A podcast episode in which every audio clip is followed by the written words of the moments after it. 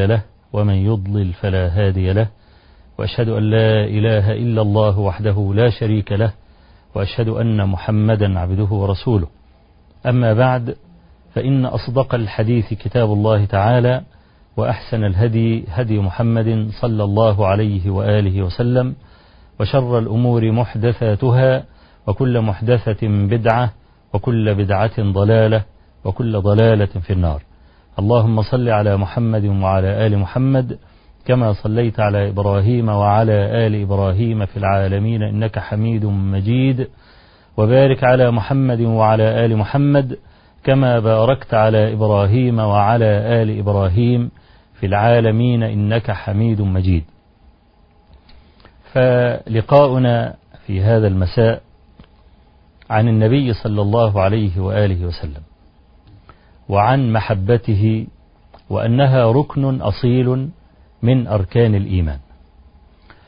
ذلك أن أعداءنا اشتدوا في المرحلة الحالية في سبه وشتمه والاستهزاء به وغرهم ضعفنا وغرهم أيضا رد فعلنا وأنه ضعيف هزيل. لكن كما يقال من المحن تأتي المنح. فاستيقظ المسلمون جميعا لأنه ليس هناك خلاف بين الفرق الإسلامية على كثرتها على توقير شخص رسول الله صلى الله عليه وسلم. فهبوا جميعا يستنكرون.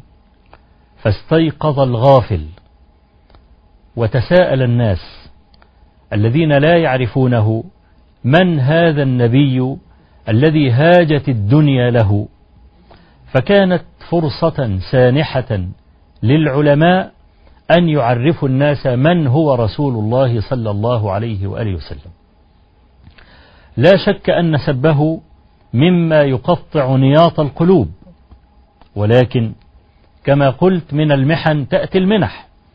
وقد ذكر شيخ الإسلام ابن تيمية رحمه الله تعالى في كتاب الصارم المسلول على شاتم الرسول عن بعض الفقهاء الذين كانوا يحاصرون الروم. قالوا كنا نحاصر الحصن شهرا وشهرين وثلاثة ونيأس أن يسقط هذا الحصن حتى يقع أهل الحصن في رسول الله صلى الله عليه وسلم فيسبونه فيفتح الله عز وجل هذا الحصن. قال ذلك العالم. فكنا نتباشر بسبه صلى الله عليه وسلم مع امتلاء قلوبنا غيظا مما نسمع. وقد قال الله عز وجل لرسوله صلى الله عليه وسلم إنا كفيناك المستهزئين. هذا النبي الكريم صلوات الله وسلامه عليه والذي نصرخ باسمه عشر مرات كل يوم خمس مرات في الأذان وخمسا في الإقامة. فنقول أشهد أن محمد رسول الله. فهل تعقل الجماهير معنى أشهد؟ كلمة أشهد أن محمد رسول الله. الشهادة بضد الغيب عالم الغيب والشهادة. فالشهادة أن ترى بنفسك. فمعنى أشهد أن محمد رسول الله أي أنني أراه. ولا شك أن رؤيته صلى الله عليه وسلم من أعظم الباعث على اتباعه والحياء منه. فلو تصورنا مثلا أن رجلا يلبس خاتم الذهب والذهب حرام على الرجال كما قال صلى الله عليه وسلم وأمسك الحرير بيد وأمسك الذهب بيد أخرى وقال هذان حرام على ذكور أمتي حل لإناثها. فلو تصورنا أن رجلا ما ممن يلبس الذهب لقياه النبي صلى الله عليه وسلم في الطريق فقال له اخلع عنك خاتم الذهب. فهل يتصور أن يقول له لا يا رسول الله؟ هل يتصور مثلا أن يقول له إن امرأتي ستغضب إذا خلعت خاتم الذهب؟ أنا لا أظن مسلما يفعل ذلك. طيب لو أنني لقيت رجلا الآن يلبس خاتم الذهب فقلت له إن رسول الله صلى الله عليه وسلم حرم الذهب عليك وقال هذا حرام عليك. ترى ماذا يفعل؟ أيخلعه أم لا؟ هناك بعض الناس لا يفعلون بأي حجة من الحجج لا يستطيع. فما الذي حمله على أن يخالف أمره صلى الله عليه وسلم؟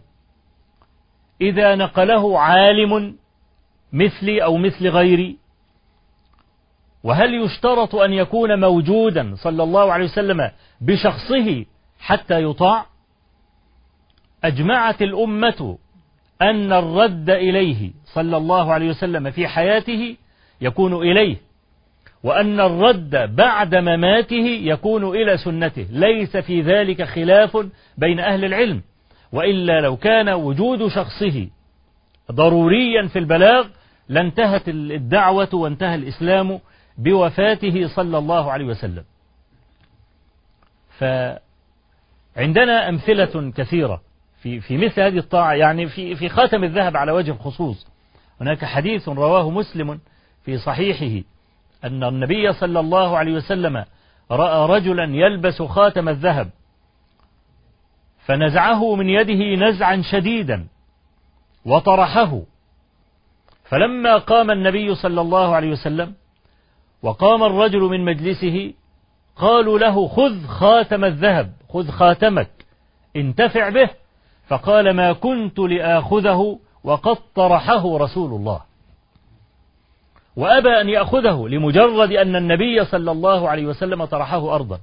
أنا سمعت مرة من المرات في بعض البرامج الإذاعية مذيعة تتكلم مع من لقيتها في الطريق عن الحجاب. وكانت تنكر أن تتحجب المرأة. وقالت نحن في القرن العشرين. ثم قالت كلمة حلت بها عقد الإيمان بكل أسف ولكننا لا نحكم عليها بالكفر لجهلها. قالت أنا لو قال لي رسول الله صلى الله عليه وسلم البس الحجاب لقلت لا يا رسول الله. هذا ما يقوله مسلم لأن هذا حل لعقد الإيمان. فما الذي أغرى الجماهير بالمخالفة؟ أنها لا تفقه معنى أشهد أن محمد رسول الله. الأذان أشهد أن لا إله إلا الله أشهد أن محمد رسول الله. أشهد أن لا إله إلا الله هذا تحقيق لمرتبة الإحسان التي وردت في حديث جبريل عليه السلام. وقد رواه الشيخان من حديث أبي هريرة رضي الله عنه ورواه مسلم من حديث عمر ابن الخطاب رضي الله عنه. والذي في آخره أن النبي صلى الله عليه وسلم سأله مل أنه سأل النبي صلى الله عليه وسلم قال له ما الإحسان؟ قال أن تعبد الله كأنك تراه. فإن لم تكن تراه فإنه يراك. ده هذا تحقيق لمرتبة الإحسان ودي فيها معنى أشهد أن لا إله إلا الله. نحن لا نستطيع أن نرى الله عز وجل. والنبي صلى الله عليه وسلم في ليلة المعراج لما سئل هل رأيت ربك؟ قال نور أن أراه. وقال كما في حديث ابن عباس رأيت نورا وكلا الروايتين بمعنى الأخرى أنه رأى نورا صلى الله عليه وسلم. فإذا كنا لا نستطيع أن نرى ربنا لأن هناك شرطا في الرؤية كما في حديث النبي صلى الله عليه وسلم قال واعلموا أنكم لن تروا ربكم حتى تموتوا. فالموت شرط لرؤية الله عز وجل. كما ثبتت بالأسانيد المتواترة رؤية الله عز وجل في الجنة لأهل الجنة. فأشهد أن لا إله إلا الله فإن لم تكن تراه فإنه يراك. فالذي يعتقد إيمانيا من داخل قلبه أن الله عز وجل يراه لا يستقل قلبه بمشهد العصيان أبدا. وأشهد أن محمد رسول الله قلنا هي المباشرة. طيب ما الذي جعل الناس تخالف؟ إذا وصلها كلام عن رسول الله صلى الله عليه وسلم ما الذي جعلها تخالف؟ هذا هو موضوع حلقة اليوم وموضوع الحلقات التالية إن جمعنا الله سبحانه وتعالى بعد ذلك. يا إخواني السبب أننا لا نحب النبي صلى الله عليه وسلم المحبة الواجبة. إنما صار كل شيء في حياتنا على المظهرية الجوفاء. حتى إذا أردنا أن نحتفل مثلا بمولده صلى الله عليه وسلم. والكلام في الاحتفال بمولده كلام طويل والصحيح أن الاحتفال بمولده على هذه الصورة بدعة. لكن لو سلمنا أن الاحتفال جائز بهذا فهل الاحتفال به أن نخرج بالرايات وأن نخرج بالطبول والمزامير وقد حرمها علينا كما في صحيح البخاري أن النبي صلى الله عليه وسلم قال لا يكونن من أمتي أقوام يستحلون الحر والحرير والخمر والمعازف وطبعا هذه المحرمات ليست على درجة واحدة والواو فيها لمطلق الجمع لكنها على أي حال محرمات. يدل عليها قوله صلى الله عليه وسلم في بداية الكلام لا يكونن من أمتي أقوام يستحلون. إيه معنى يستحلون؟ يعني كانت حراما فاستحلوها لأنفسهم. فهل يعقل أن أحتفل بمولده بما نهاني عنه؟ السبب في ذلك أننا لا نحبه كما ينبغي. طيب كيف نحبه؟ موضوع الحلقة محبة الرسول صلى الله عليه وسلم وعلى عادة أهل العلم. إذا أرادوا أن يعرفوا العناوين فإنهم يعرفون شطريها. فكان العنوان مؤلفا من كلمتين يعرفون الكلمة الأولى ويعرفون الكلمة الثانية. فمثلا إذا تعرضوا لعلم من العلوم وقالوا أصول الفقه مثلا يبتدي يعرف لك ما هي الأصول ثم يعرفك ما هو الفقه. مصطلح الحديث يعرفك ما هو المصطلح ويعرفك ما هو الحديث. علم النحو يعرفك ما هو العلم ويعرفك ما هو النحو. فنحن عنوان حلقتنا محبة الرسول صلى الله عليه وسلم. يبقى عندنا الحب وعندنا الرسول صلى الله عليه وسلم. فإذا استطعنا أن نبين للجماهير شطري العنوان استعانت بذلك على تحقيق المحبة على وجهها. أما الحب فهو مأخوذ من مادة حبب. وحبب تفيد معان منها الصفاء. وتقول العرب حبب الأسنان أي بياضها ولمعانها ويقال أحب البعير إذا برك ولم يقم. وهذا يفيد اللزوم والثبوت. فمن أحب أحدا لزم محبته وثبتت محبته في قلبه وصفى له بدلالة إيه المعنى الأول؟ كذلك الحب هو اللب ومنه يقال فلان حبة القلب. وأيضا من الحب من معاني الحب يعني كلمة الحب نفسها اللي هي الإناء الواسع اللي هو يقال عنه الزير الزير اللي هو الإناء الفخار الذي يوضع فيه الماء. فهذا الإناء يقال عنه الحب وهو يتسع لشيء واحد ولا يتسع لغيره فكأن قلب المحب لا يتسع إلا لحبيبه. وكذلك يقال الحب في الخشبات الأربع كانت العرب تنصبها ثم تضع عليها أثقالها وهذا معناه أن الحبيب لو أمر محبوبه أن المحب أن المحب لو ائتمر بأمر حبيبه حتى لو كان ثقيلا للزمه. إذا مادة الحب فيها الصفاء فيها اللب فيها اللزوم والثبات وعدم التغير وفيها ترك المشاركة.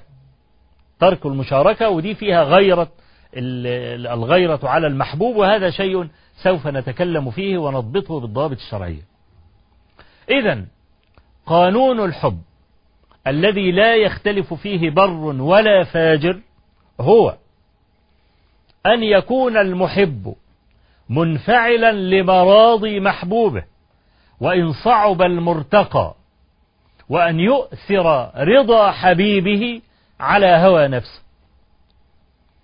هذا التعريف لا يختلف فيه بر ولا فاجر وهذا مما يعين الجماهير على فهم معنى الحب.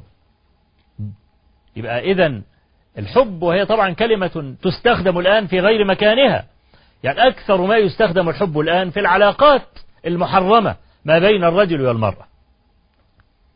لكن أنا أريد أن أضبط ضابط الحب عند الناس جميعا برهم وفاجرهم ثم أضبطه بضابط الشرع. فأما عند الناس جميعا فإن الذي يحب إنسانا لا يخالفه بل قد ينفعل له فيما يكره. طالما أن حبيبه يحب ذلك فإنه ينفعل له في ذلك أيضا حتى لو كان على كره منه.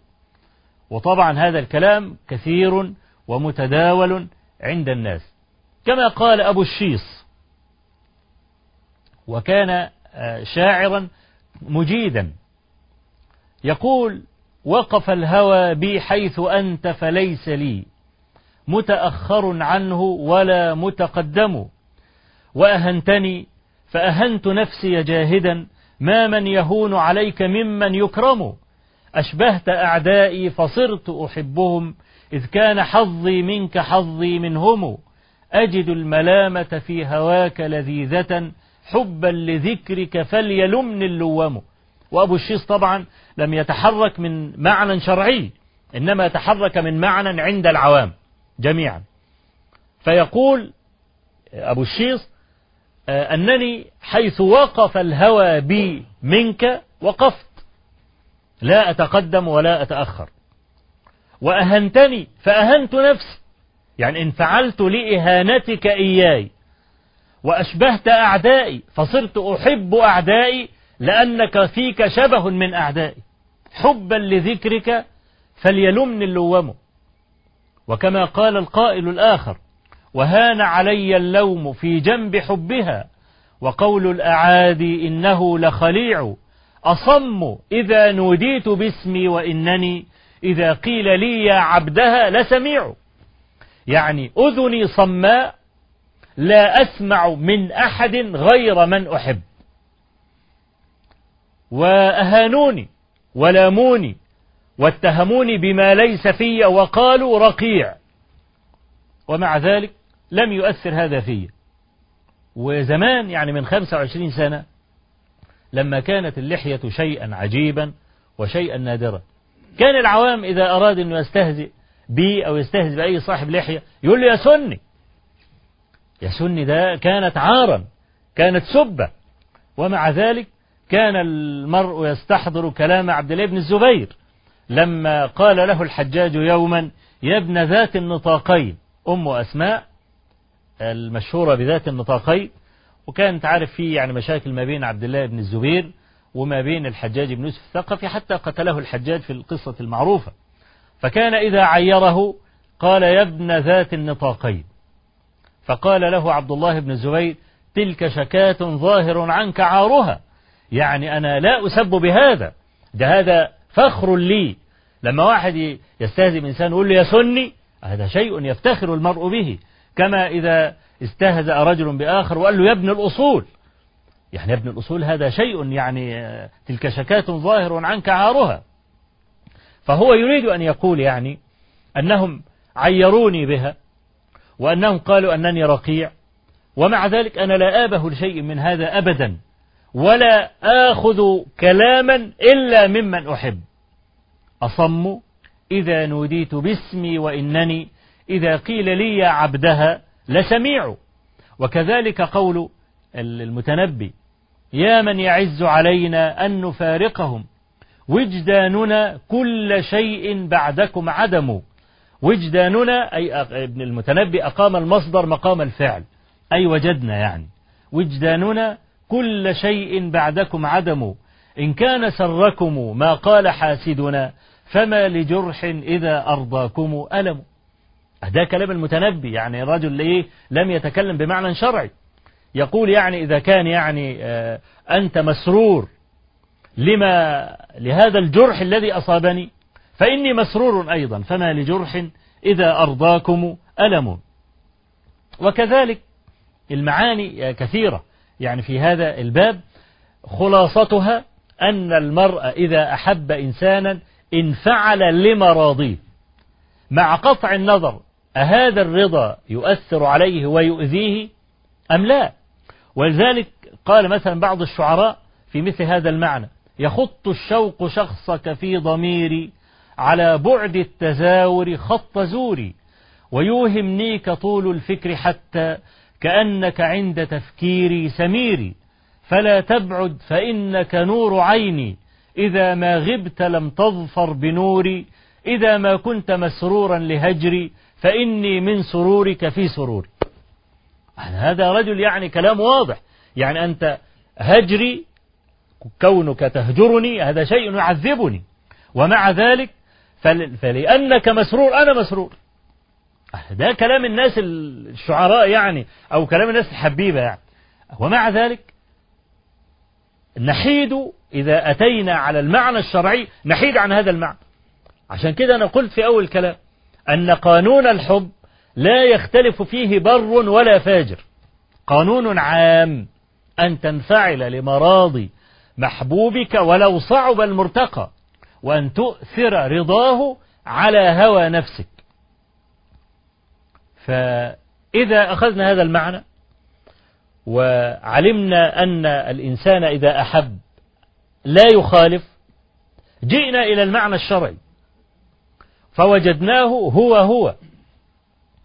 قال الله تبارك وتعالى في ذكر هذا القانون قل إن كنتم تحبون الله فاتبعوني يحببكم الله. إذا شرعا المحبة هي الاتباع والاتباع هو المحبة. فإذا جاء جاء فزعم أنه يحب ولم يتبع كذبناه بتكذيب الله إياه سبحانه وتعالى. لذلك قال بعض العلماء هذه الآية صفعة على وجه كل داعي للمحبة. إذ لا يستقيم أن تخالف من تحب لا سيما إذا كانت مخالفته تساوي النار. أن عقوبة المخالفة نار. فهذه مسألة لا يتحملها إنسان. إذا جئنا إلى رسولنا صلى الله عليه وسلم وإلى الصحابة كيف نفذوا هذا القانون؟ رأينا عجبا من العجب. ففي صحيح مسلم في كتاب الأشربة. روى مسلم رحمه الله عن أبي أيوب الأنصاري رضي الله عنه أن النبي صلى الله عليه وآله وسلم لما نزل المدينة نزل عند أبي أيوب.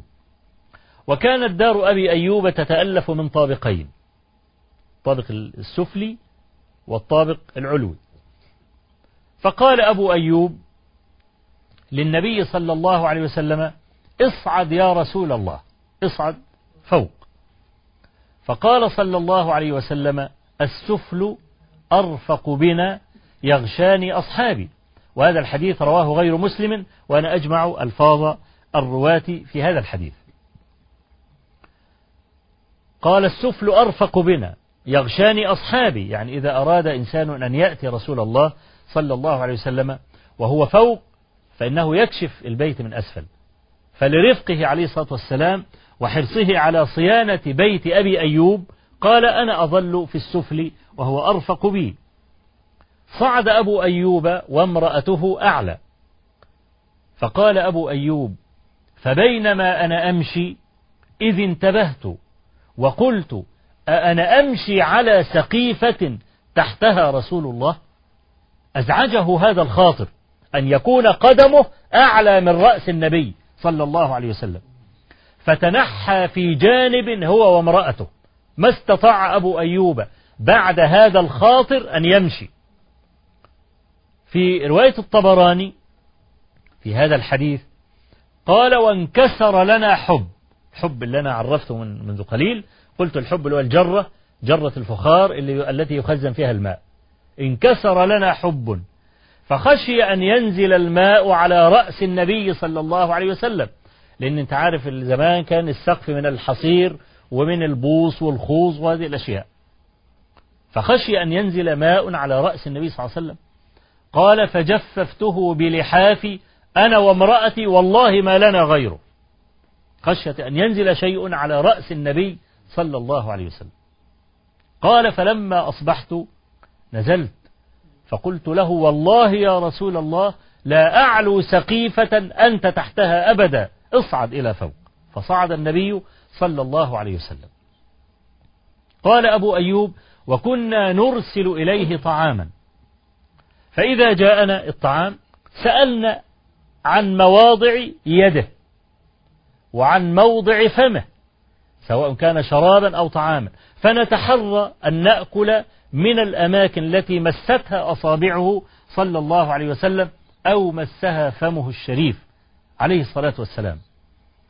حتى أرسلت إليه ذات يوم ثوما وفي رواية بصلا فسألت عن موضع أصابعه فقالوا لم يأكل منه. قال ففزعت وصعدت إليه وقلت له يا رسول الله لم لم تأكل الثوم؟ أحرام هو؟ قال لا. ولكني أناجي من لا تناجي.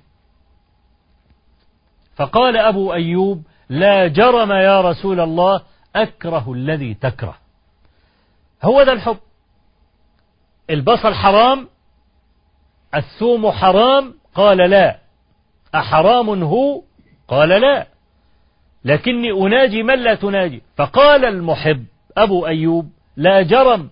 أكره الذي تكره وإن كان مباحا لي. هذا هو الحب الانفعال لمراض المحبوب. لأجل هذا إذا نظرت إلى حياة الصحابة تستغرب في تلقيهم الأوامر. إحنا عندنا الأوامر الشرعية على ثلاثة أضرب.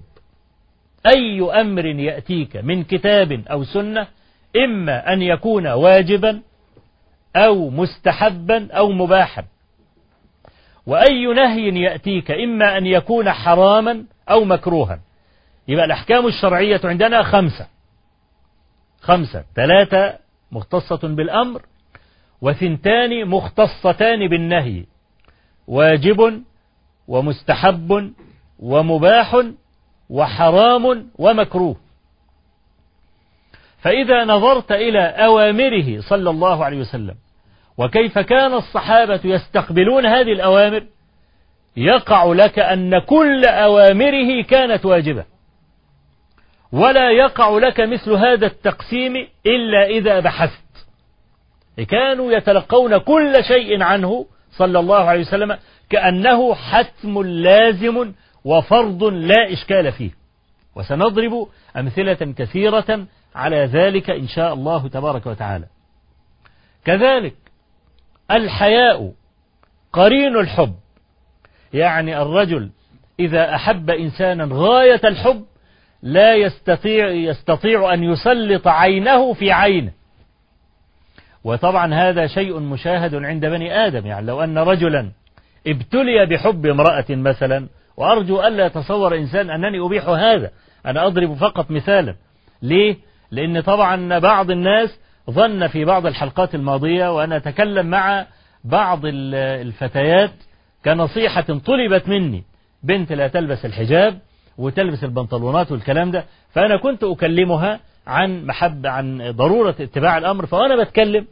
ذكرت بقى مسألة النقاب ومسألة الحجاب. ولم أعلق.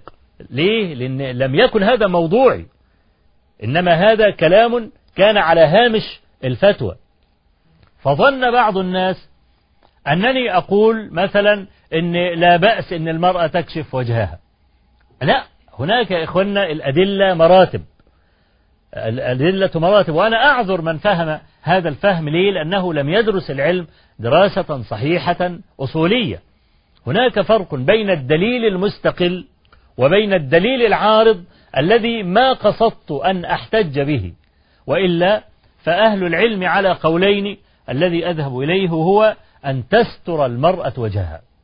خلاص؟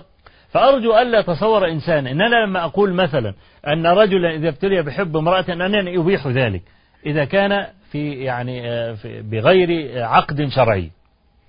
فأنا أقول إذا ابتلي إنسان بحب امرأة أو بحب رجل فإنه لا يستطيع أن يسلط عينيه في عينيه يخفضها مباشرة.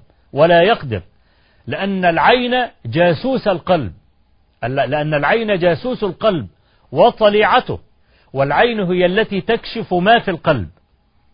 فعندنا عمرو بن العاص لم يستطع بسبب محبته للنبي صلى الله عليه وسلم أن يضع عينيه في عيني رسول الله صلى الله عليه وسلم حتى أثر ذلك تأثيرا واضحا عليه كما رواه مسلم في مقد في صحيحه عن عمرو بن عن عبد الرحمن بن شماسة المهري رضي رحمه الله قال دخلنا على عمرو بن العاص وهو في سياقة الموت.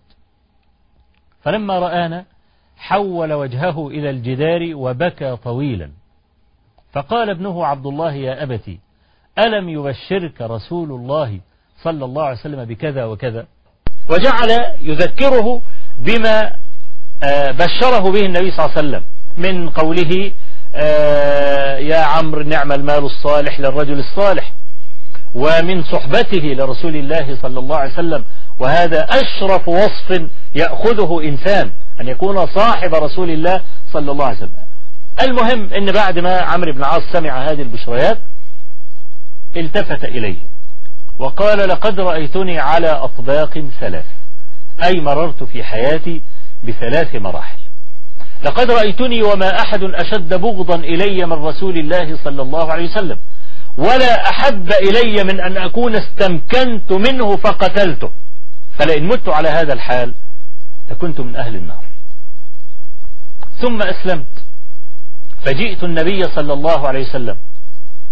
فقلت يا رسول الله أبسط يدك فلأبايعك. قال فبسط يده فقبضت يدي. قال ما لك يا عمرو؟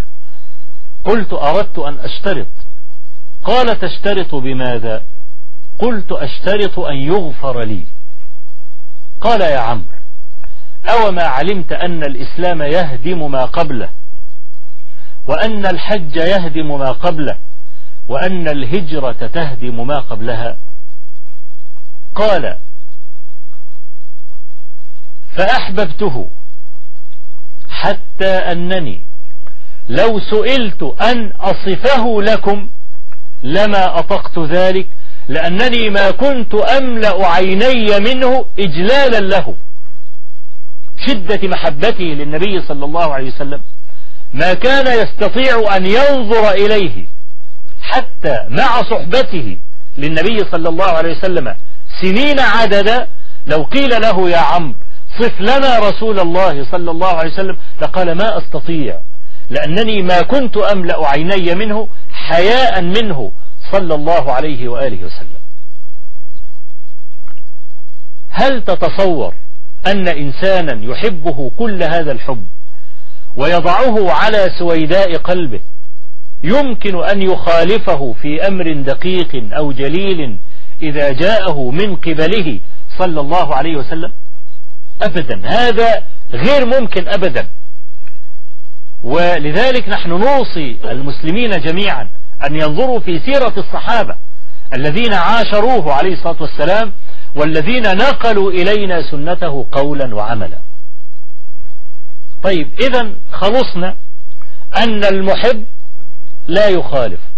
المحبة اتباع والاتباع محبة. خلاص ده قانون.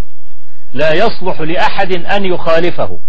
وكما قلت ولا أزال أذكر بهذا الكلام هذا قانون البر والفاجر. لا يخالف فيه اثنان ولا ينتطح فيه عنزان. طيب. المحبة إذا كانت كذلك فهي على ضربين. أنا أبسط المسألة حتى أعين من يريد أن يتبع رسول الله صلى الله عليه وسلم أن يتبع النبي صلى الله عليه وسلم. لأن المحبة أو كما يقال لا مشقة مع المحبة. لا مشقة مع المحبة. ليه الإنسان بيطلع يعني يعمل العبادات بكلفة؟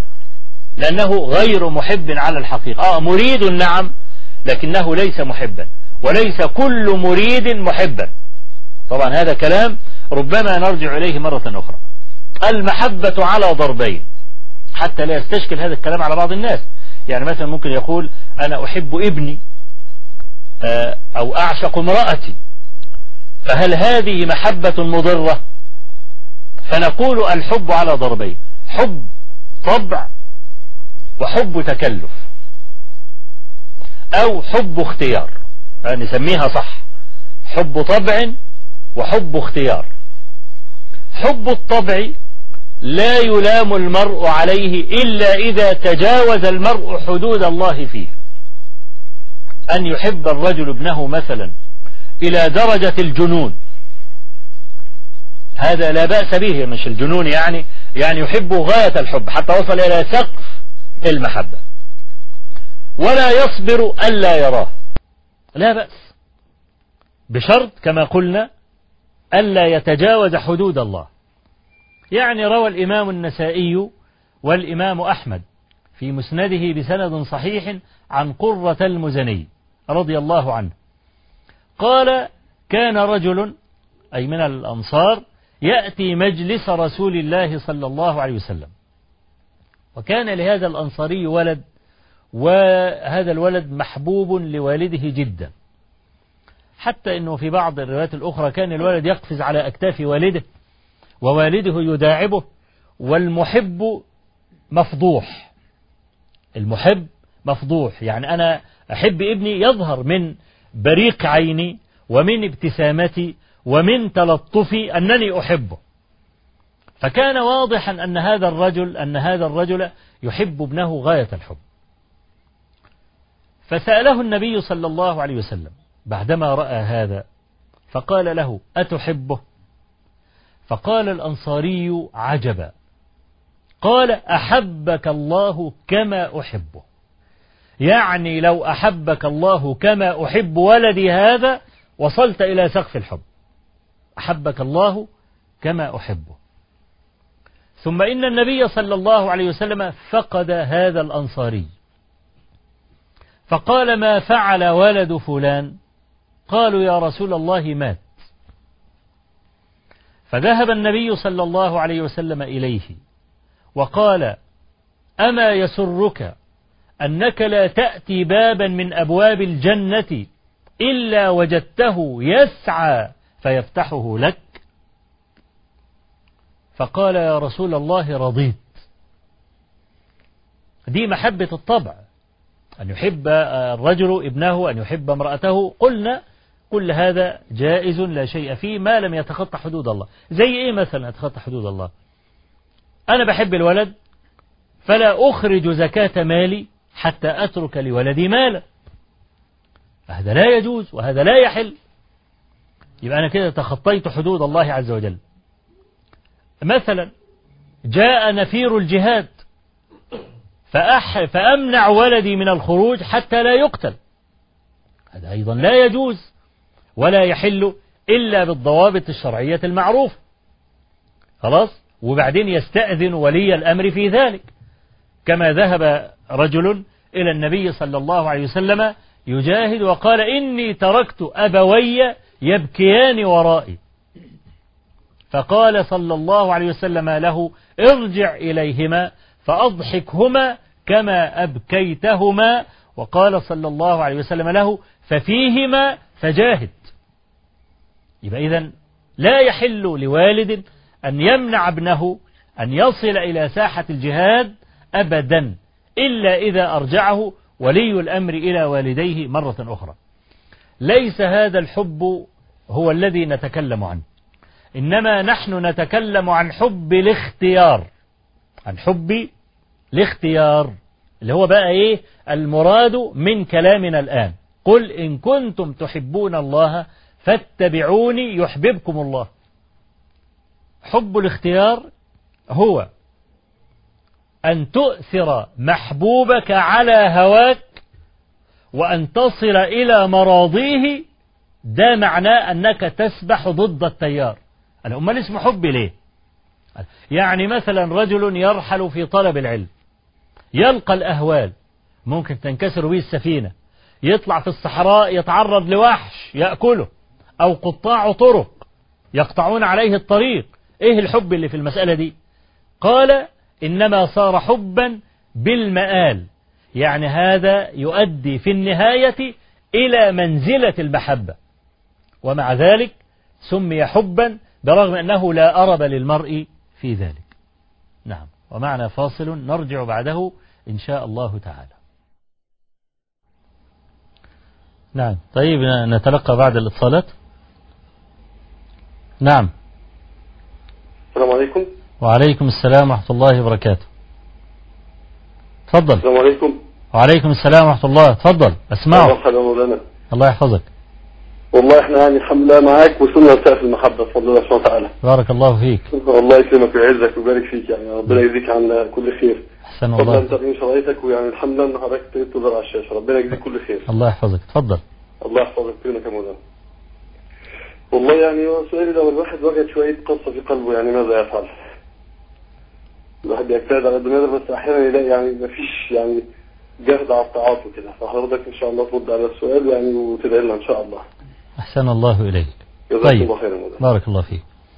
طبعا هو الكلام عن القلب وعن قسوة القلب هذا كلام يحتاج إلى إسهاب ولا يحتاج إلى كلمات يسيرة لكنني سأذكر بشيء آه، أرجو أن يعني يفتح الله عز وجل على هذا السائل وعلى من على شاكلته أن يفتح قلوبهم للإيمان.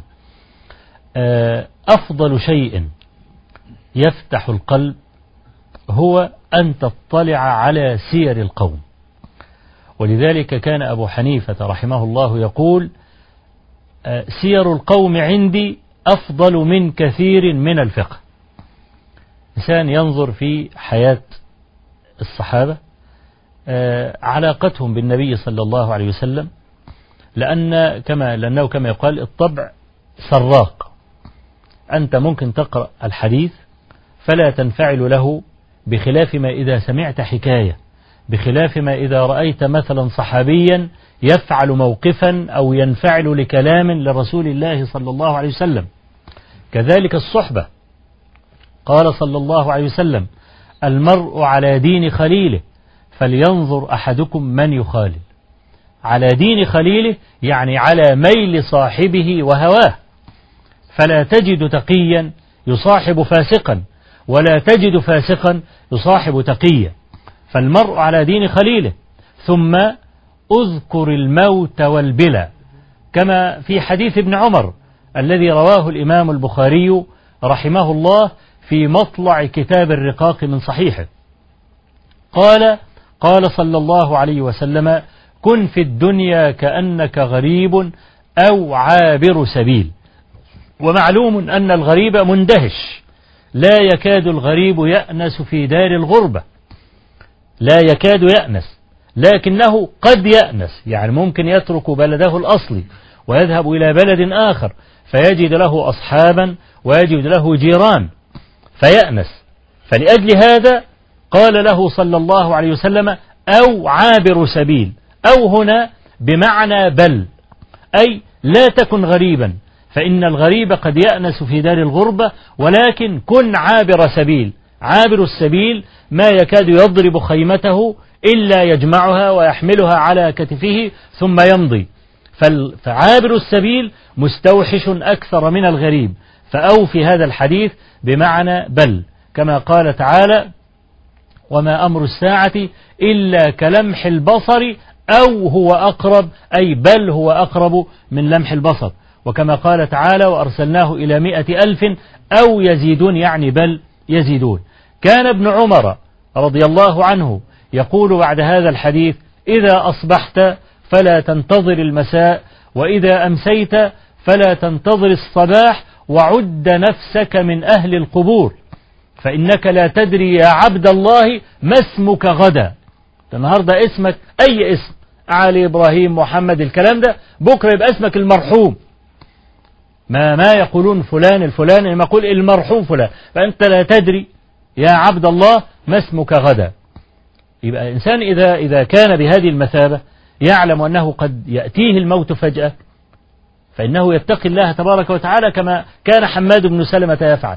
قالوا في ترجمة حماد ابن سلمة لو قيل لحماد القيامة غدا ما يستطيع أن يزيد في عمله شيئا. ثم عليك بزيارة القبور كما قال صلى الله عليه وسلم فإنها تذكر بالآخرة أو إنها تذكر الآخرة.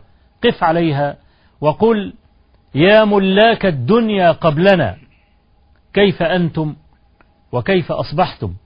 وكما قال القائل وكم من حسرات في بطون المقابر. نعم أسأل الله عز وجل أن يرقق قلوبنا وأن يهدينا لما يحب ويرضى. نعم. نعم. تفضل. السلام عليكم.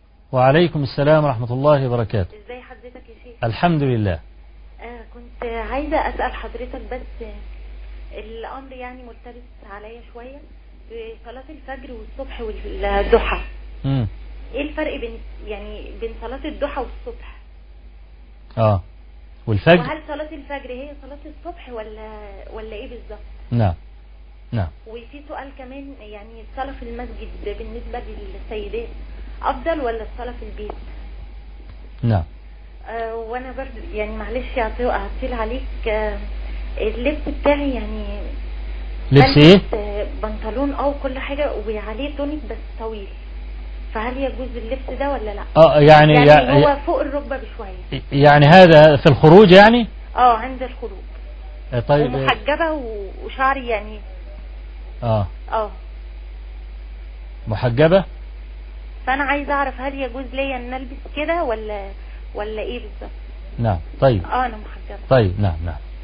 طيب أما بالنسبة للسؤال الأول فلا فرق بين الفجر والصبح من حيث الاصطلاح إلا فيما يتعلق بالسنة عند بعض العلماء. يعني صلاة ال- ال- الصبح لها سنة. فصلاة الصبح من حيث هي فرض يقال عنها صلاة الصبح. أما السنة فيقال ركعة الفجر. ركعة الفجر. وممكن أقول بالنسبة للسنة ركعة الصبح. لكن المشهور أن الفرض يطلق عليه الصبح وأن السنة يطلق عليها الفجر.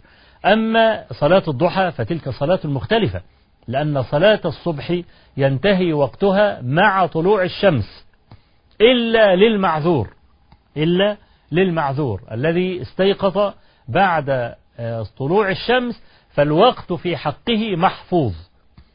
يعني لا يصليها قضاء كما يتصور بعض الناس أن يصليها قضاء. لا كلمة قضاء دي إنما هي مسألة اصطلاحية فقط لا غير. على أساس أنه يصليها بعد وقتها. لكن هي في الحقيقة تصلى أداء لقوله صلى الله عليه وسلم. كما في حديث أبي قتادة إنه ليس في النوم تفريط إنما التفريط في اليقظة. من نام عن صلاة أو نسيها فليصلها وقتما ذكرها. لا كفارة لها إلا ذلك. ثم تلا قوله تعالى وأقم الصلاة لذكري. نعم. لكن طبعا طالما يعني ذكرنا قصة الصبح أريد أن أنبه وأقول أي إنسان يضبط المنبه على الساعة سبعة الساعة ثمانية الساعة تسعة هذا ضيع الصلاة عمدا. حتى لو نام متأخرا يضبط المنبه على وقت صلاة الفجر. إذا هو لم يستيقظ وأغلق المنبه كل ما يرن يغلق المنبه خلاص أهو نايم ومعذور. لكن هو قبل أن ينام يضبط المنبه على وقت آه، شروق الشمس أو بعدها ده اسمه مضيع للصلاة عمدا. صلاة الضحى دي بعد ما الشمس تشرق بحوالي تلت ساعة يعني بعد أن تصير الشمس على قدر رمح في السماء. ووقتها إلى قبل صلاة الظهر بنحو ساعة إلا ربع حتى لا يدخل الإنسان في مسألة الزوال.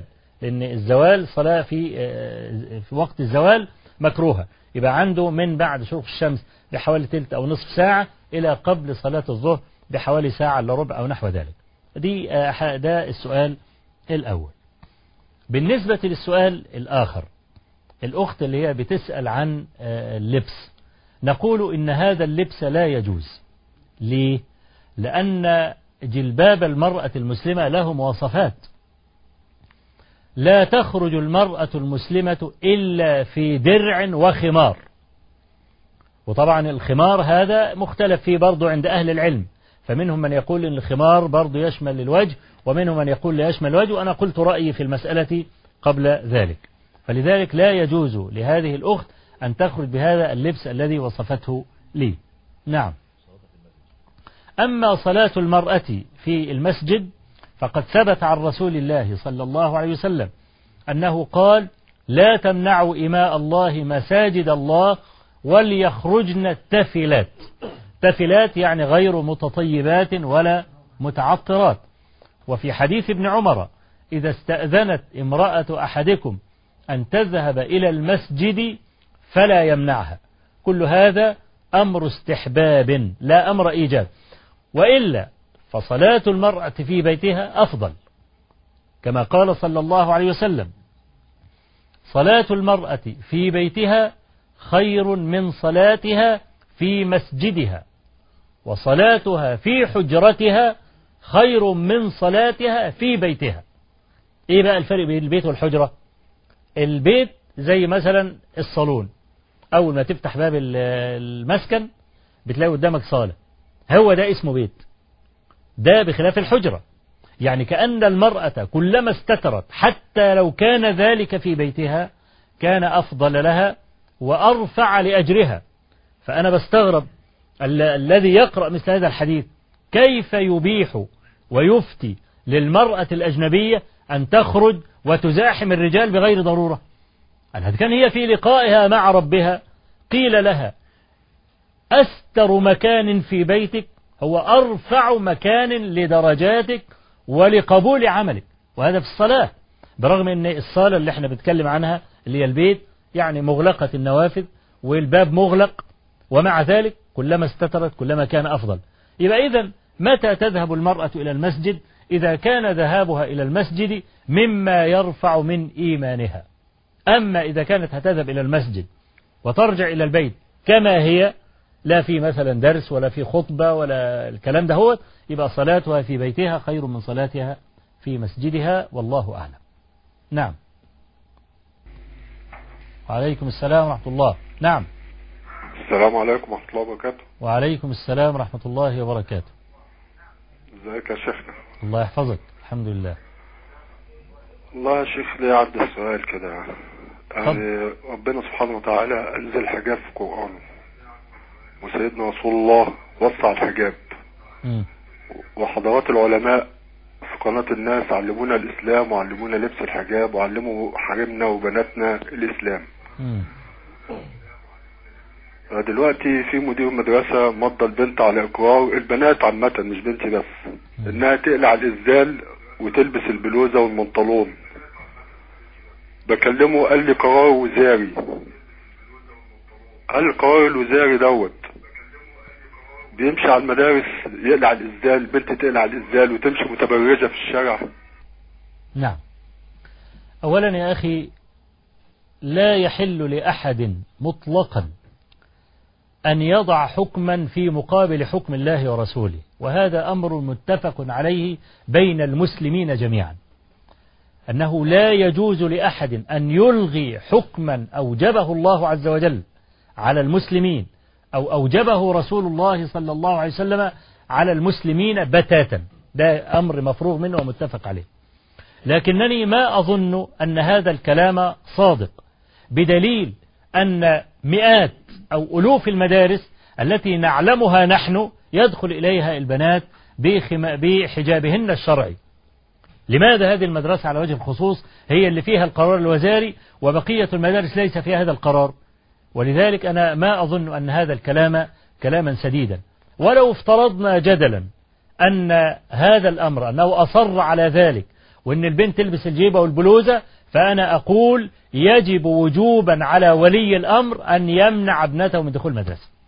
لأنه لا يحل لامرأة حاضت أن تخرج إلا بالحجاب الشرعي الذي فرضه الله عز وجل عليها في سورة النور وفي سورة الأحزاب وفرضها عليها رسول الله صلى الله عليه وسلم في غير ما حديث.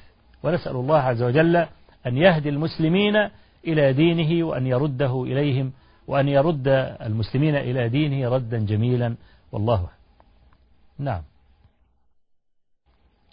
آه، نرجع مرة أخرى إلى ما كنا فيه من الكلام عن محبة الاختيار. قلنا محبة الاختيار كلها مشاكل. كلها سباحة ضد التيار.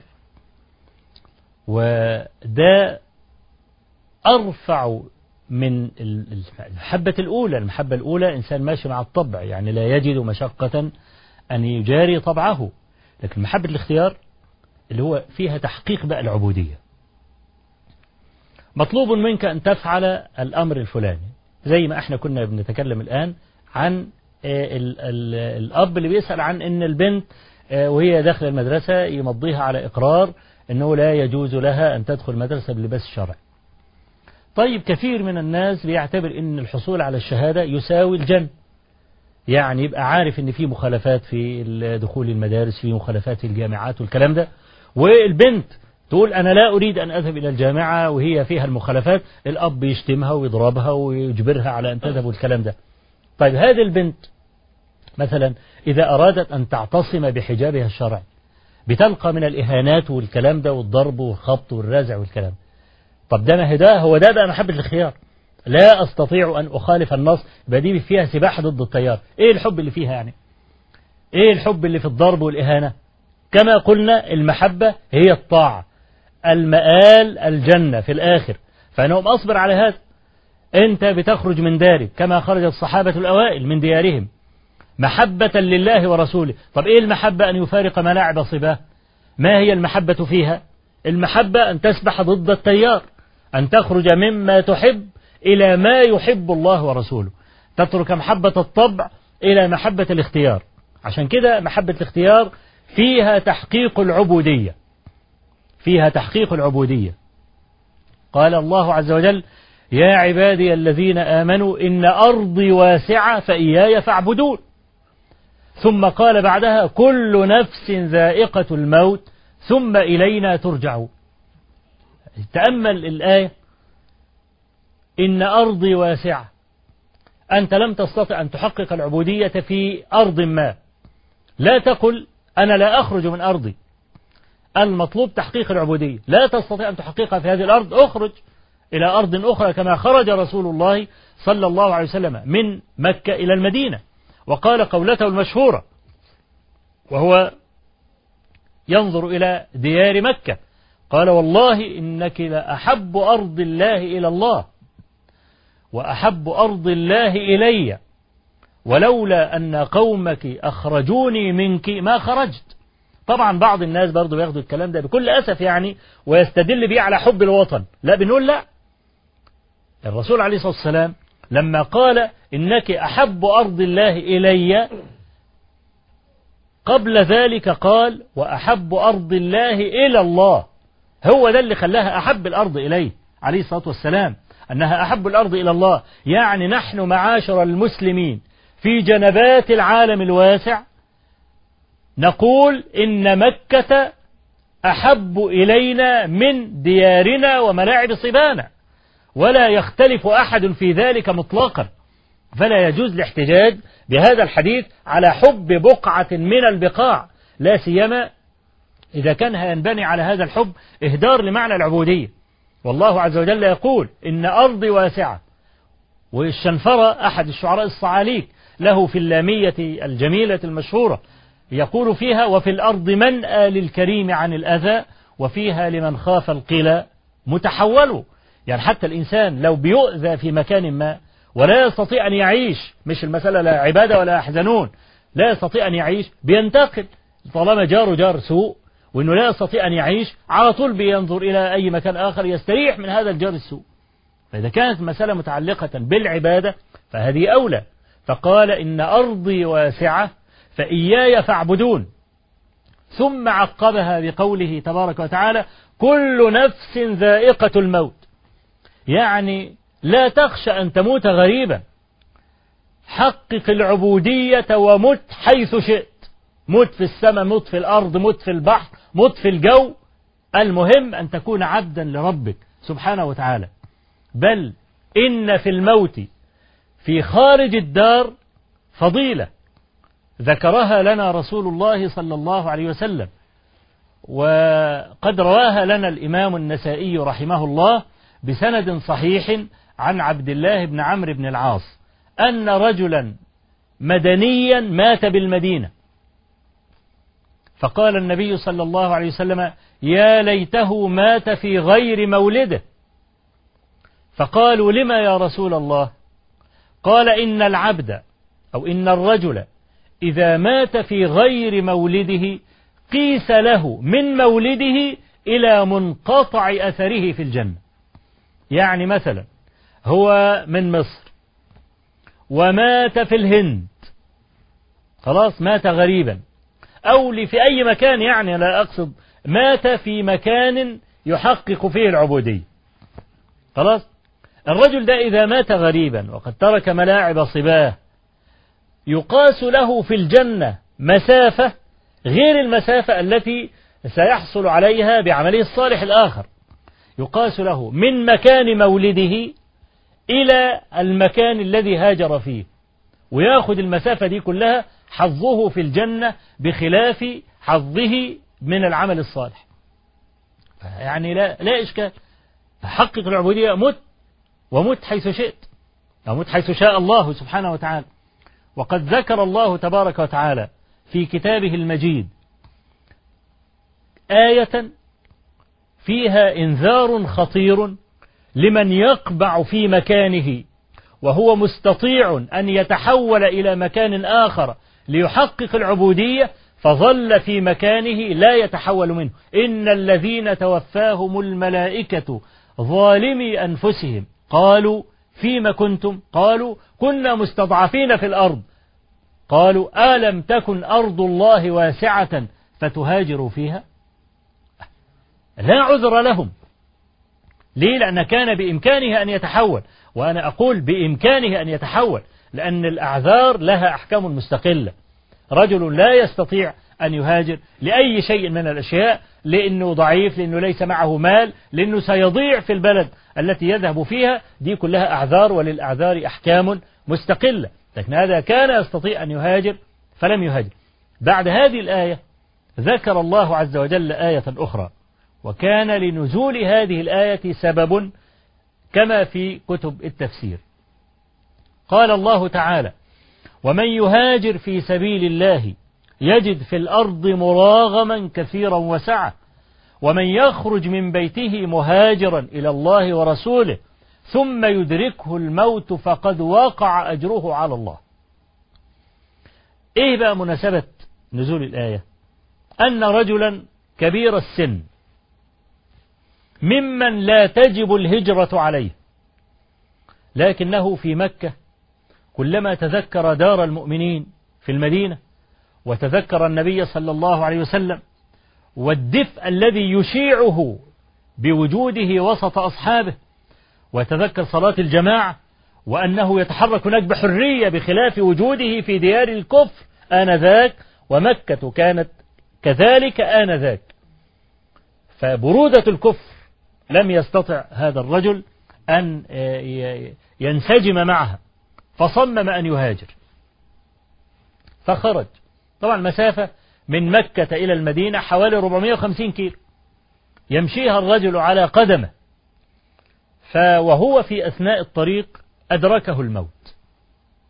فلما علم أنه سيموت ضرب كفا بكف وقال اللهم هذه بيعتي لك اللهم هذه بيعتي لنبيك. ومات.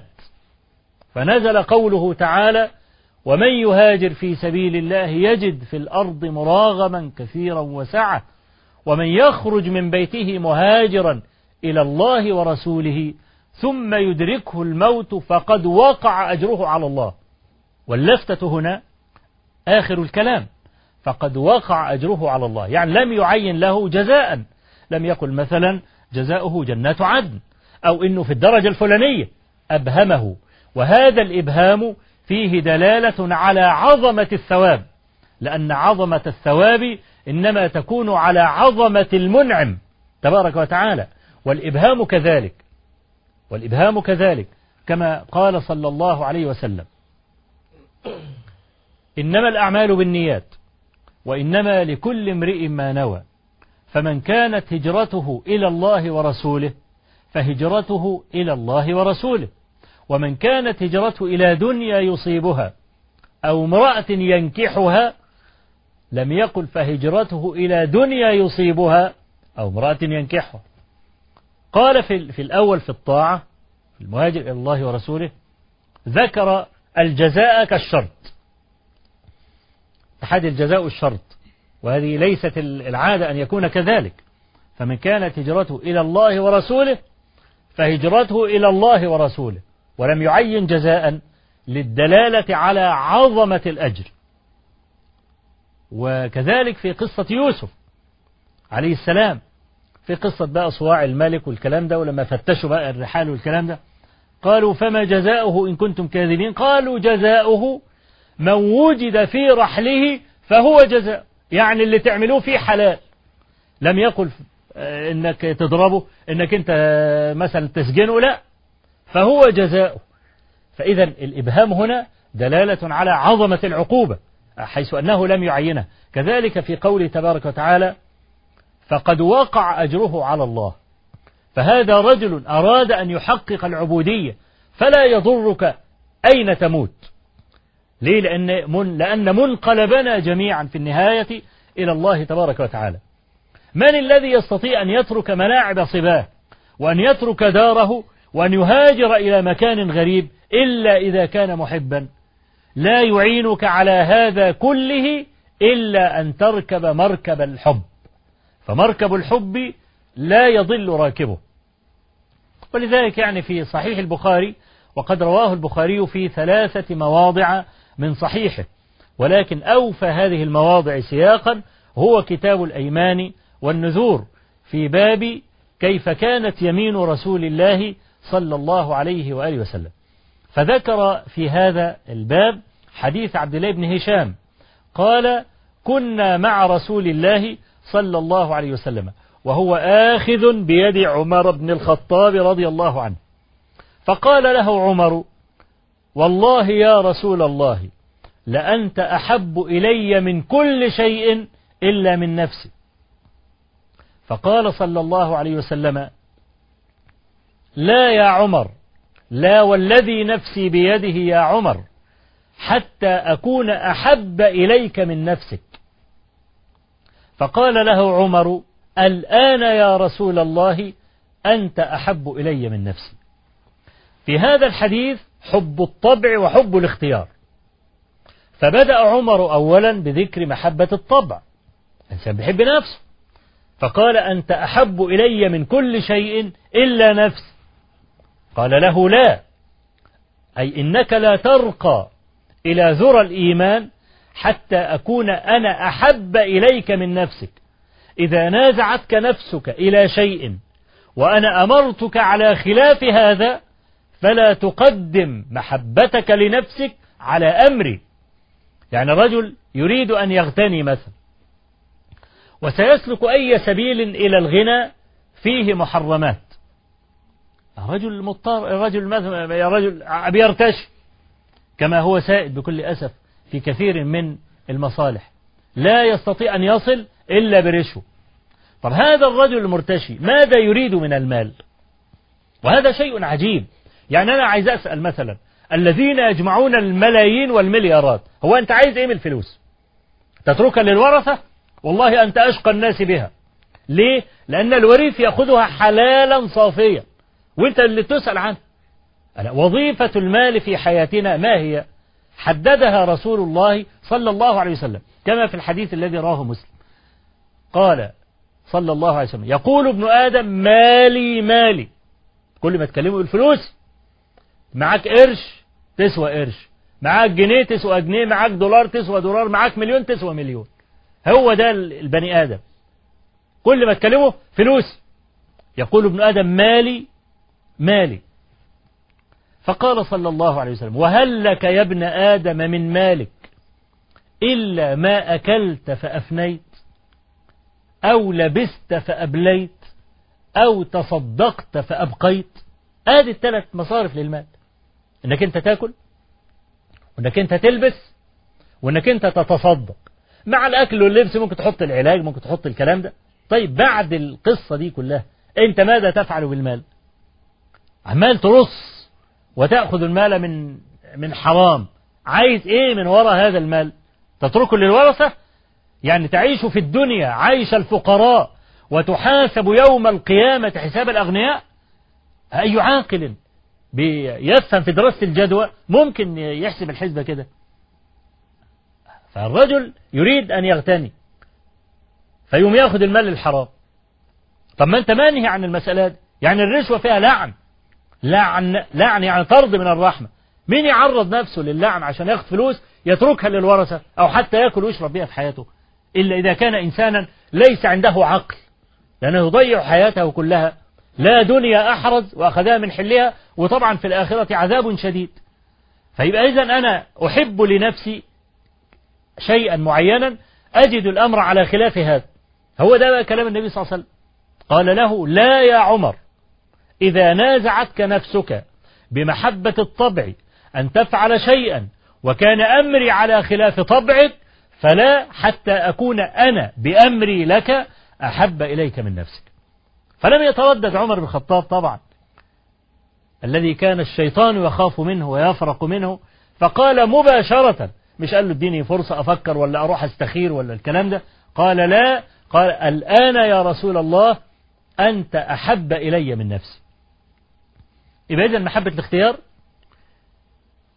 سباحة ضد التيار.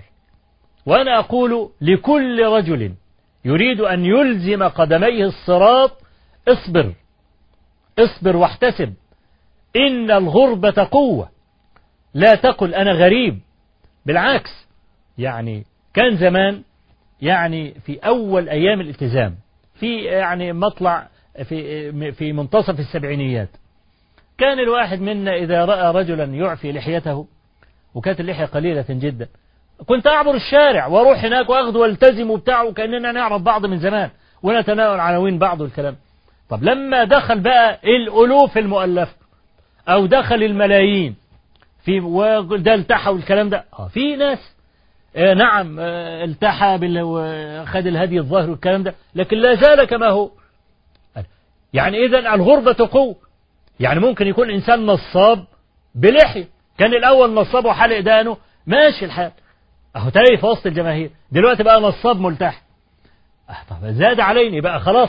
إحنا بقى نحمل تبعة هذا النصاب. يعني أيام قصة توظيف الأموال والكلام ده بتاع كان واحد يقابلني بشارع يقول لي يا أخي حرام عليكم كلتوا فلوس. يا ابني إحنا ما خدناش منك حاجة.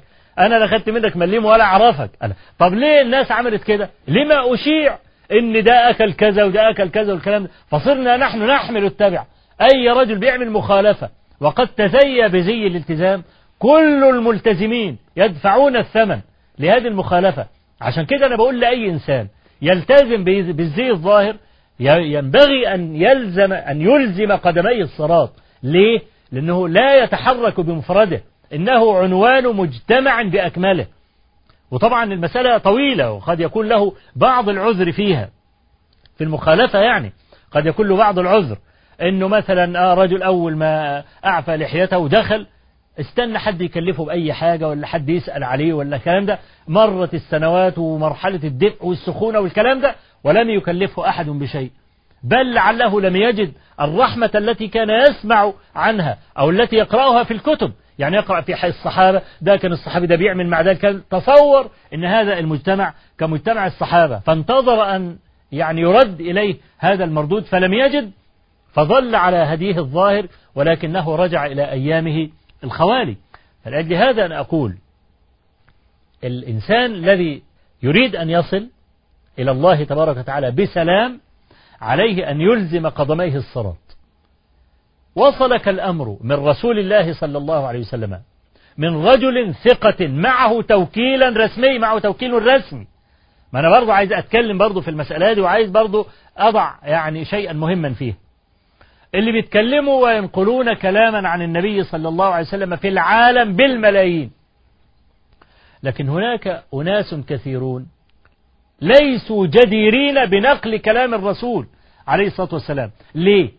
لأنه لا يعرف كلام النبي صلى الله عليه وسلم من كلام غيره إحنا عندنا أحاديث ضعيفة وعندنا أحاديث موضوعة وأحاديث منكرة. لا يحل نسبتها إلى رسول الله صلى الله عليه وسلم وهي مبثوثة في بطون ألوف الكتب. وقصة وضع الأحاديث على النبي عليه الصلاة والسلام دي بقى قصة طويلة لكن موجودة. في ناس كذبة كذبوا على النبي صلى الله عليه وسلم إما عمدا وإما جهلا. الكلام ده كله موجود في الكتب. من الذي يميز بين كلامه صلى الله عليه وسلم ويقول هذا؟ قاله النبي صلى الله عليه وسلم وهذا لم يقله أهل الحديث. خلاص؟ يبقى أنا لما أجي أقول لك قال رسول الله صلى الله عليه وسلم تقول لي طلع التوكيل اللي معاك. مين اللي وكلك تتكلم؟ التوكيل ده التوكيل ده اللي هو إجازات أهل العلم للمتكلم. العلماء قالوا فلان أهل أن يتكلم. كما كان قديما. الإمام مالك رحمه الله قال ما استطبت الفتية حتى شهد لي سبعون من أهل المدينة أنني أهل للفتية وطبعا سبعين من أهل المدينة الواحد منهم كان يملأ الدنيا علما. مش انصاص زي الأيام دي. لا سبعون. قالوا لمالك يا مالك أنت أهل للفتية. قعد مالك على الكرسي وقعد يفتي إحنا بقى عارفين القصة كلها دلوقتي. وإن المفترض إن الشهادات الجامعية مثلا قائمة مقام الإجازات المفروض تبقى كده. وإحنا عارفين الجامعة بتخرج مين؟ ناس ما بيعرفوش لا يقروا قرآن ولا يعرفوا يقروا الأحاديث صح فضلا عن إنه يفهم الحديث. وهذه مشكلة كبيرة جدا تحتاج إلى تضافر الدولة. بكل أجهزتها حتى يخرجوا لنا هذا الصف القوي العالم عشان لما يقول قال رسول الله صلى الله عليه وسلم يقع في أذهان الجماهير إن هذا الرجل صادق. هو ده التوكيل في ناس بيعملوا توكيلات مزورة.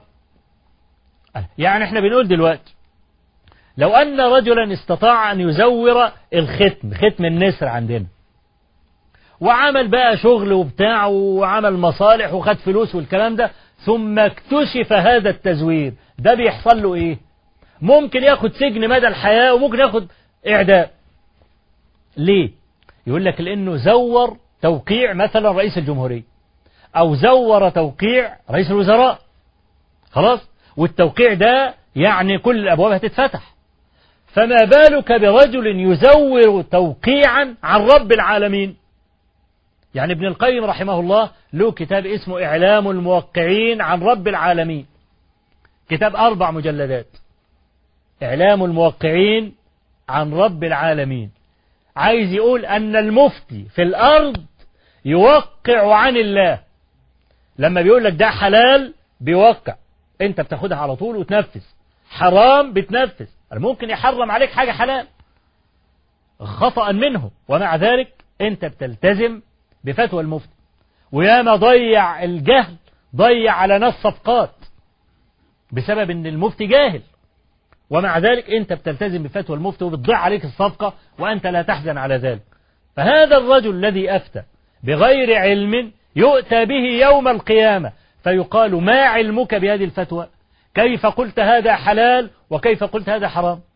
عشان كده العلماء الأئمة الكبار طبعا اللي هم أبو حنيفة مالك الشافعي أحمد الثوري بن عيينة إسحاق بن راهوي الناس اللي كان لها مذاهب دي كانوا يتورعون في ذكر الحلال والحرام. يقول مثلا يعجبني أن يفعل كذا. ويقول لا يعجبني أن يفعل كذا. حتى قيل الإمام أحمد ما بالك؟ تقول يعجبني ولا يعجبني ولا تقل هذا حلال وهذا حرام. فتلا قوله تعالى ولا تقولوا لما تصف ألسنتكم الكذب هذا حلال وهذا حرام لتفتروا على الله الكذب. فالإنسان اللي بيزور أي توقيع الإنسان اللي بيطلع مثلا على المنبر قال رسول الله صلى الله عليه وسلم ويذكر حديثا موضوعا. وما أكثر أحاديث الموضوعة المنتشرة يعني بالمناسبة دي أقول لكم شوية أحاديث موضوعة. أنتوا هتستغربوا أنها موضوع. يعني تطلع واحد مثلا على المنبر يقول إيه؟ يقول قال رسول الله صلى الله عليه وسلم قال الله تبارك وتعالى إني أنا والإنس والجن في نبأ عظيم أخلق ويعبد غيري أرزق ويشكر سواي. خيري إلى العباد نازل شرهم إلي صاعد.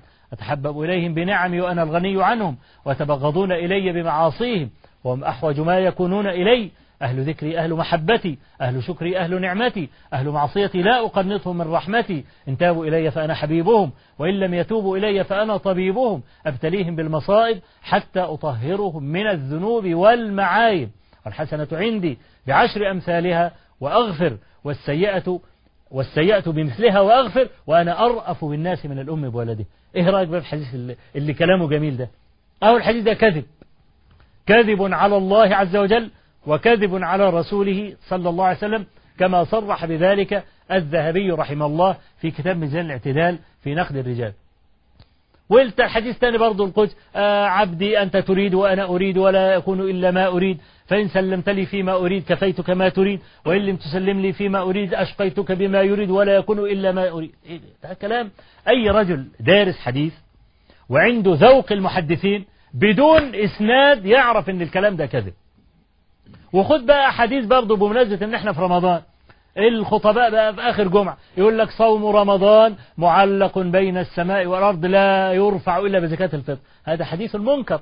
لا يصح عن رسول الله صلى الله عليه وسلم. من لم تنهوا صلاته عن الفحشاء والمنكر فلا صلاة له. أهو ده مكذوب. أهو ده منكر. عفوا. عن رسول الله صلى الله عليه وسلم. المؤمن كيس فاطن هذا كذب على رسول الله صلى الله عليه وسلم. إياكم وخضراء الدمن.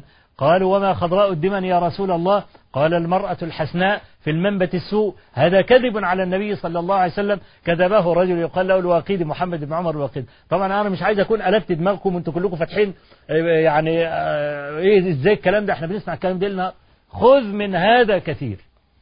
فاللي يطلع بقى. ولا يميز أحاديثه. هذا داخل سواء شاء أم أبى. متعمدا أو غير متعمد. تحت قوله صلى الله عليه وسلم إن كذبا علي ليس ككذب على أحد من كذب علي متعمدا فليتبوأ مقعده من النار. آه. إن كذبا علي ليس ككذب على أحد. ليه؟ لأن الحجة قائمة بكلامه صلى الله عليه وسلم. أنت ممكن تخالف الصحابي. في فتوى من من من الفتية مثلا. لأن كلام الصحابي العلماء لهم نقاش فيه. لم يختلف أحد من أهل العلم أن الحجة لازمة بكلامه صلى الله عليه وسلم. واختلفوا هل الحجة تلزم بكلام الصحابي أم لا. الإمام الشافعي رحمه الله سئل عن قول الصحابي أهو حجة؟ قالوا أتذهب إليه؟ قال نعم. قيل له أهو حجة؟ قال لا. طبعا ده هذا جواب دقيق.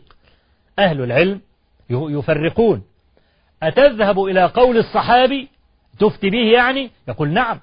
كما قال القائل من العلماء لا نخالف إجماعهم ولا نخرج عن مجموعهم. يبقى المسألة في إجماع وفي مجموع. أما الإجماع فلا يجوز خلافه. إن ثبت أن في المسألة إجماعا فلا يحل مخالفة الإجماع لأن الإجماع ده الدليل الثالث من أدلة أصول الفقه. قرآن وسنة وإجماع وقياس دي الأربعة المتفق عليها ما عدا الأخيرة عند الظاهرية والثمانية الباقيين في أدلة أصول الفقه العلماء لهم أخذ ورد فيه لكن لا خلاف عندهم في المسألة دي. يبقى عندنا الصحابة في إجماع لا نخالفه وفي مجموع. يعني إيه مجموع؟ يعني المسألة ممكن يكون فيها خمس أقوال. أو أربع أقوال. يبقى أنت تخير من الأقوال الأربعة ولا تحدث قولا خامسا. لا سيما إذا كان هذا الأمر يتعلق بالحلال والحرام. إلا إذا كانت هناك مسألة نازلة. ما كانتش في أيامهم خالص.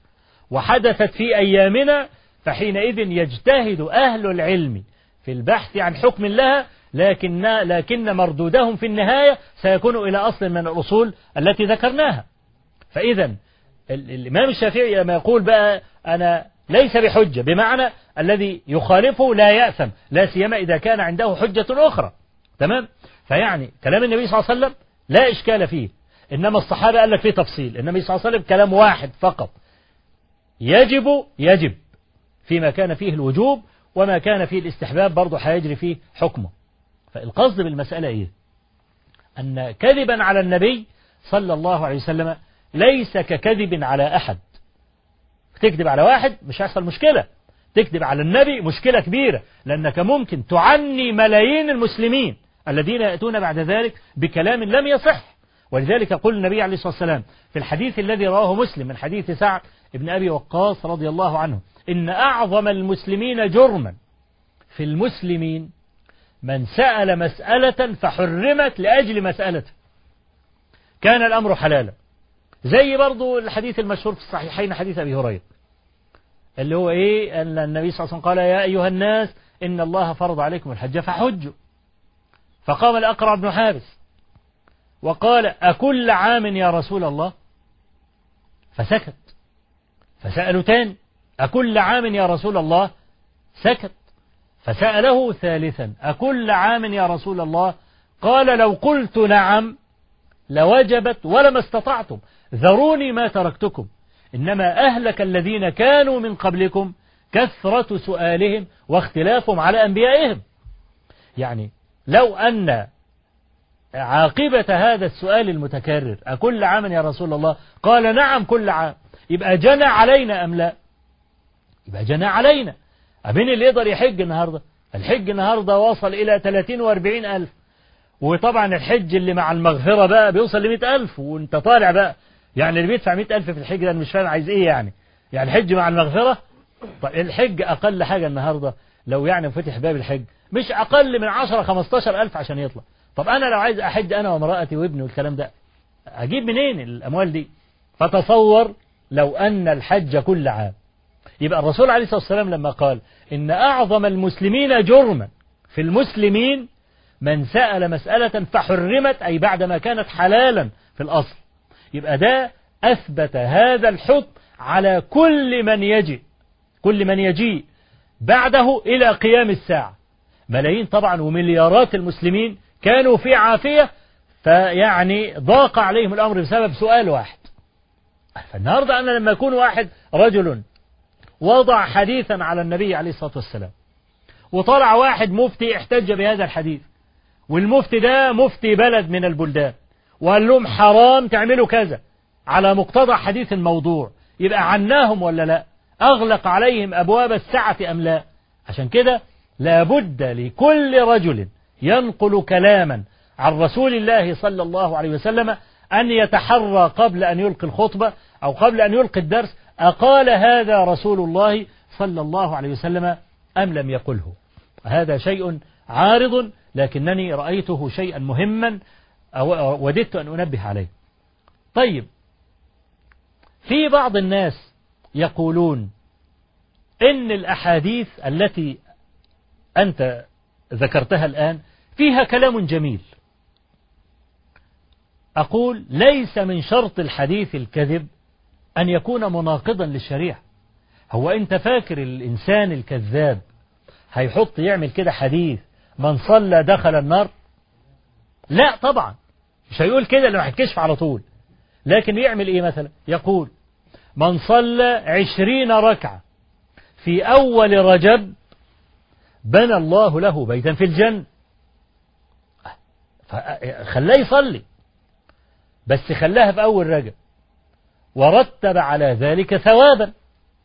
يبقى أنت عندما تصلي عشرين ركعة في أول رجب هل صليت هذا بشرع الله ولا بغير شرعه؟ طبعا صليت بغير شرعه. ما يجيش واحد يقول لي يا أخي كويس ما بدل ما يروح يلعب ولا يعمل أي حاجة أهو صلى. نقول له لا. لو أن حديثا موضوعا زي الحديث الواقع المشهورة أنا هقولها على سبيل برضو أن أنا برضو أخليكم تفرفشوا يعني. الواقع اللي هي رواها ابن الجوزي وابن عدي وغيره أن أحمد بن حنبل ويحيى بن معين ودول طبعا كانوا فرسان الحديث في بغداد آنذاك. يحيى بن معين أبو زكريا ده كان إمام الجرح والتعديل. جرح والتعديل يعني يعني يقول ده الراوي ده صادق أو كاذب. إذا قال صادق يبقى ده اسمه عدله. عدله يعني قومه يعني. تمام؟ وإذا قال كذاب يبقى جرحه. خلاص؟ أدي معنى جرح وتعديل يعني. فطبعا أحمد بن حنبل نار على علم ويحيى بن نار على علم في بغداد. وكان زمان الجماعة القصاص اللي هم موجودين أيامنا برضو النهاردة الجماعة اللي برضو في الموالد اللي يقعد بقى إيه يقول لك قصص وبتاع ومش عارف إيه والجمل اشتكى للنبي قال له هس قامت شفة الجمل مقطوعة. ما في واحد بيقول تعرف شفة الجمل مقطوعة من فوق ليه؟ قالوا له ليه؟ قال له أصل الجمل جاي يشتكي. قال له هس قام أول ما قال له هس كده قامت شفته مقطوعه على طول. أو الجماعه القصاص ده اللي جابوا مش عارف ميمونة ولزق لها مش عارف تف على مش عارف مين ولزق لها مناخيرها تف على ودانها مش عارف لزق الحدوته اللي أنتوا عارفينها دي. كان زمان برضه في قصاص. بس كان القصاص زمان لا يذكرون حديثا إلا بالإسناد. كان الإسناد زي سلام عليكم النهارده يعني. كانت شيء كان شيئا طبيعيا يعني. المهم دخل أحمد بن حنبل يحيى بن معين مسجد من المساجد فبيصلوا بقى إيه تحية المسجد فواحد قاص بقى إيه من الجماعة ال- إياهم دول الدنيا كلها حواليه. وإذا به يقول حدثنا أحمد بن حنبل ويحيى بن معين قال حدثنا فلان عن فلان وقام قايل سند كده مألفه من دماغه يعني. عن أبي هريرة رضي الله عنه قال قال رسول الله صلى الله عليه وسلم من قال لا إله إلا الله. خلي بالك من التركيبة اللي جاية دي. من قال لا إله إلا الله خلق الله له بكل كلمة طائرا لكل طائر سبعون ألف رأس. كل رأس فيه سبعون ألف فم. كل فم فيه سبعون ألف لسان. كل لسان يستغفر الله لهذا القائل بسبعين ألف لغة. أنا ما أعرفش هو جابها إزاي. ركبها إزاي الراجل ده؟ سبعين ألف في سبعين ألف في سبعين ألف أنا مش عارف يعني. تمام؟ طبعا لا إله إلا الله. سهلة خالص. محمد رسول الله. شوف بقى لا إله إلا الله على أربع كلمات. شوف بقى أحسبهم سبعين ألف في سبعين ألف في سبعين ألف. طبعا ده كذب. طبعا لما أحمد بن حنبل يحيى بن معين سمع القصة دي خففوا الصلاة أحسن الراجل ياخد الفلوس ويهرب. ما هو بعد ما الراجل بيقول الكلام ده لازم كل واحد يرمي بياضه. ها؟ لازم صرة المنديل المنديل ولا الصرة تتمالي فلوس. وياخد الفلوس ويمشي بقى. فطبعا إيه أول ما خلصوا صلاة وبتاع فيحيى بن معين جريء فنادى للراجل. فجاء الرجل متوهما لنوال. فكر هديله قرشين يعني على الحديث العجب ده. فقال له اقعد. فقعد. قال له بقى يا سيدي من حدثك؟ قال حدثني أحمد بن حنبل ويحيى بن معين. فقال له أنا يحيى بن معين. وهذا أحمد بن حنبل ما سمعنا بهذا قط. أول مرة نسمع الكلام. فالراجل بقى إيه؟ يعني كان راجل يعني إيه؟ بيسلك نفسه. مش يضرب لخمة كده ويتبرجل. لا راجل مت- متودك يعني. فنظر إليهما باحتقار. وقال لي يحيى بن معين إيه؟ قال له آه، قد كنت أسمع أن يحيى بن معين أحمق. ما تحققته إلا الساعة. أتظنان أن ليس في الدنيا أحمد بن حنبل أو يحيى بن معين غيركما؟ لقد رويت عن سبعة عشر أحمد بن حنبل وسبعة عشر أحمد بن معين. طب ده شوف كان زمان يخلى من شبه 17 النهارده 40 ها يخلى من شبه 40 أنا يعني ما- يعني 17 أحمد بن حنبل و17 أحمد معين. يعني شوف الكذب. وإيه؟ وقام كالمستهزئ بهما. طبعا الإمام أحمد كما تقول الرواية وضع فاه في كمه بيضحك مش عايز ضحكته تطلع يعني. تمام؟ وقال دعه يقوم فقام كالمستهزئ بهم ده ده راجل بقى ثابت وعنده الحجة جاهزة. مش زي ما قلت لك بيضرب لخمة. يعني ده بيفكرني مرة بحكاية حصلت لي يعني. نازل مرة من البيت فلقيت واحد أستاذ كده لابس بدلة محترمة وكرافتة وبتاع. وراجل تاني جنبه لابس إيه بدلة فلاحي بتاع اسمه جلابية فلاحي قميص يعني وشكله كده شكل العمد. ونازلين من عربية تويوتا كده إيه محترمة قوي. فأول ما نزلت فقال لي أنت يا شيخ أبو إسحاق؟ قلت له آه. قال سبحان الله سيماهم على وجوههم. خلاص بنجني بقى. أول ما قال كده اتبنجت أنا. آه إيه يا عم الحكاية؟ قال له والله الحكاية إن عندنا يعني إيه آه بنت يتيمة وبنجوزها. فأنا طبعا آه لأني بدرس شرع وعارف إن اليتم ينتهي بالحيض والاحتلام. لقول النبي صلى الله عليه وسلم لا يتم بعد احتلام. فبعد ما الولد يحتلم بعد ما البنت تحيض انتهى عنه معنى اليتم. تمام؟ قلت ماشي زي بعضه. آه يتيمة ماشي. إيه الطلبات؟ قال والله جبنا كل حاجة ما عدا الثلاجة والبوتاجاز والكلام ده وأنت تدفع لنا أي حاجة. أنا بيني وبين نفسي ما تصورت ابدا إن ممكن يكون ده نصاب. ليه؟ يعني شكله كده شكل محترم بتاع ليه؟ لأن السرقة النهاردة والنصب النهاردة أخذ اشكالا مختلفة. المهم اللي كان معاه اديته له. وبعدين ذهبت إلى صديق لي في طبيب في عيادة فوأنا طالع السلم قابلوني. السلام عليكم وعليكم السلام. نزلوا بسرعة. المهم فأنا سألت صديقي ده قلت له إيه اللي الناس دول كان عندك بقى؟ قال دول نصابين. دول نصابين وأنا عارفهم كانوا جايين يعملوا كذا. خلاص أنا حفظت شكلهم. تاني سنة برضو إيه وأنا نازل من البيت جولي. نزلت لقيته. يا شيخ أبو إسحاق؟ آه قلت لهم أنا شيخ إسحاق. قالوا أنت فاكرني؟ قلت لهم طبعا. أنا أنساكم ابدا. عمري ما أنساكم. طبعا. آه إيه الأخبار؟ قالوا والله عندنا عيل يتيم. برضه واقعين في أرابيز اليوتامى دول عيل يتيم في معهد الخدمة الاجتماعية ومحتاج ندفع له المصاريف ومش عارف إيه وبتاع والكلام. فقلت لهم على أي حال أنا المعهد الخدمة الاجتماعية ده أنا أعرف ناس فيه. أساتذة والكلام ده. ادوني اسم الولد وأنا هروح أدفع له على طول. الشاهد بقى لم يضطرب ابدا ولا بان على وشه خالص ولا الكلام ده. بمنتهى الثبات قال بجد قال ده بصراحة أنت أزلت عنا غمة. جزاك الله خيرا. اسم الواد كذا كذا كذا كذا. أنا عارف طبعا إن الواد ده الدائري. هقعد ألف حوالين نفسي ولا في ولد بالاسم ولا أحزنه. واخد بالك؟ فالراجل ده اللي بيقول لك 70000 في 70000 في 70000 لا اضطرب ولا حصل له حاجة ولا أي حاجة من دي. وقال لقد رويت عن سبعة عشر أحمد بن حنبل وسبعة عشر يحيى بن معين غيركم.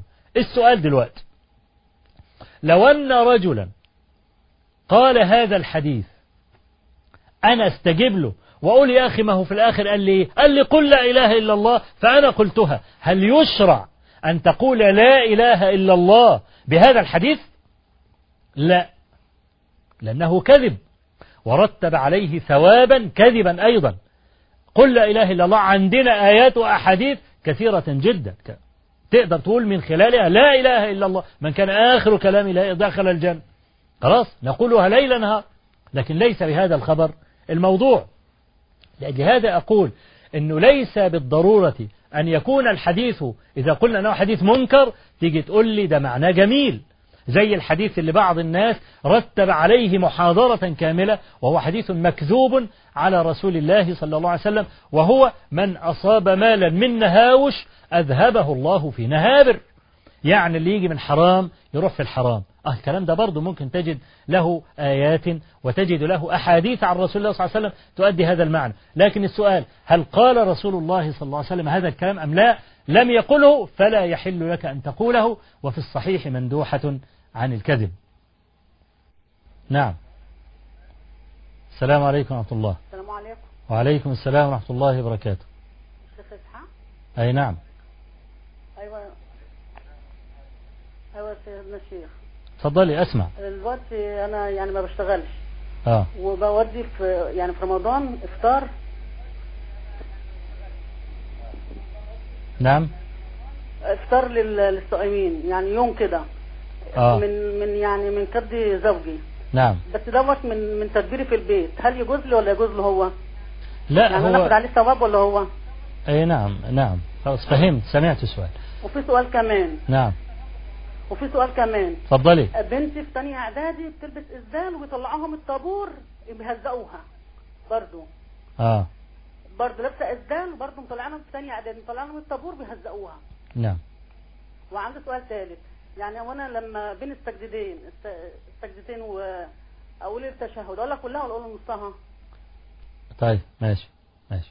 طيب آه بالنسبة للسؤال الأول وهو أن المرأة لا تعمل ثم إنها تخرج إفطارا للصائمين مما توفره من مال زوجها.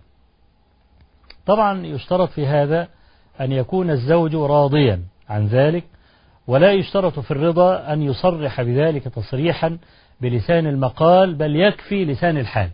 كأن مثلا تخبره المرأة في بعض حديثها أنها تتصدق أو أنها بتخرج مالا لله عز وجل فلا يعلق على هذا فتأخذ المرأة بإقراره أو بسكوته دليلا على أنه يجوز أن تفعل ذلك.